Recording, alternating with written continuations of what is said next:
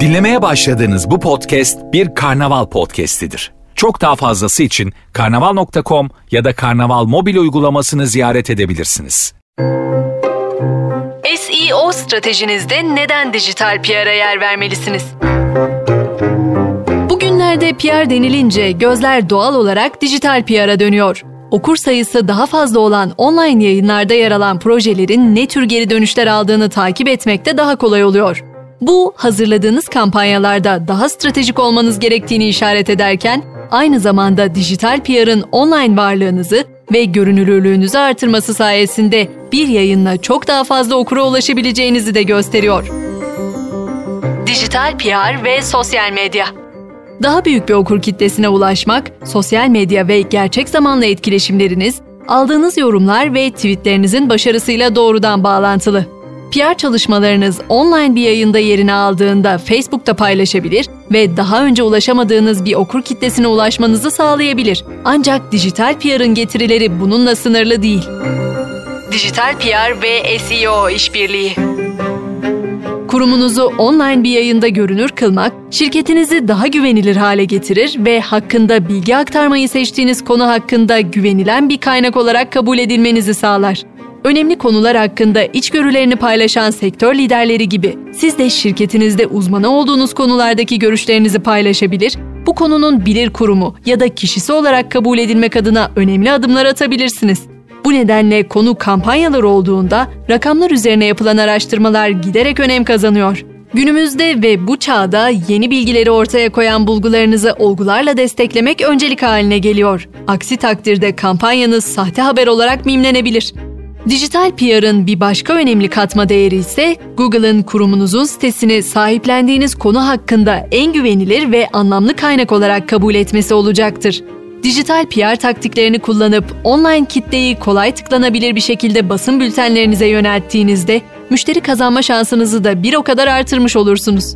Eğer kurumunuz otoritesini hak etmiş haber yayınları gibi diğer güvenilir sitelerle bağlantılıysa bu Google'ın sizin sitenize de güvenmesini ve söz hakkını size vermesini sağlar. Bu güvenin sonucunda arama sonuçlarında siteniz ilk sıralarda bulunur ve dolayısıyla sitenize daha çok organik trafik almaya başlarsınız. Bu durumun fiziksel bir yayında yer almak gibi geleneksel yöntemlerin başaramadığı ve dijital PR'ın aranan bir araç olmasının nedenlerinden biri olduğunu söyleyebiliriz. Çeşitli PR stratejileri Peki dijital PR deyince ne düşünmeliyiz?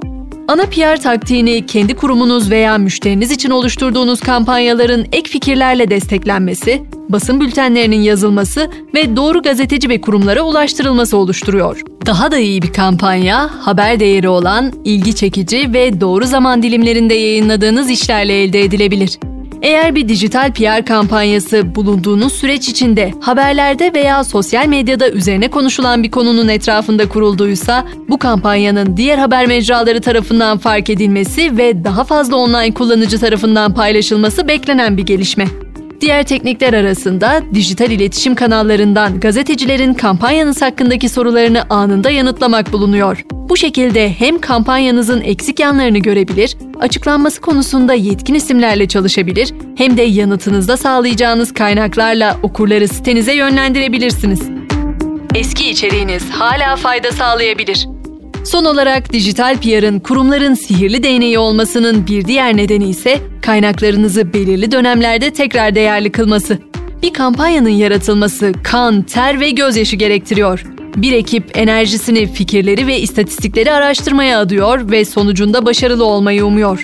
Eğer bir kampanya sizi istediğiniz hedeflere ulaştırmadıysa veya zamanın ruhuna tekrar uygun bir konuma geldiyse, dijital PR bu içeriği tekrar şekillendirip ona farklı perspektiflerden bakmanızı ve farklı okur kitlelerini hedef haline getirmenizi sağlar.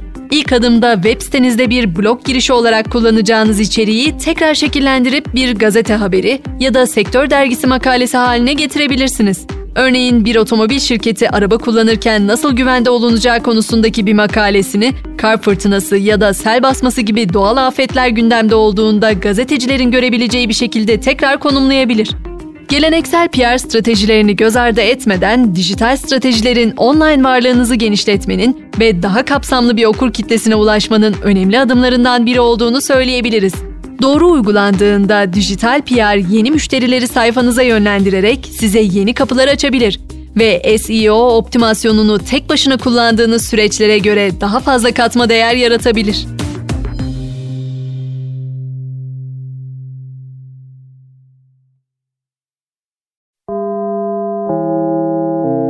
Dinlemiş olduğunuz bu podcast bir karnaval podcastidir. Çok daha fazlası için karnaval.com ya da karnaval mobil uygulamasını ziyaret edebilirsiniz.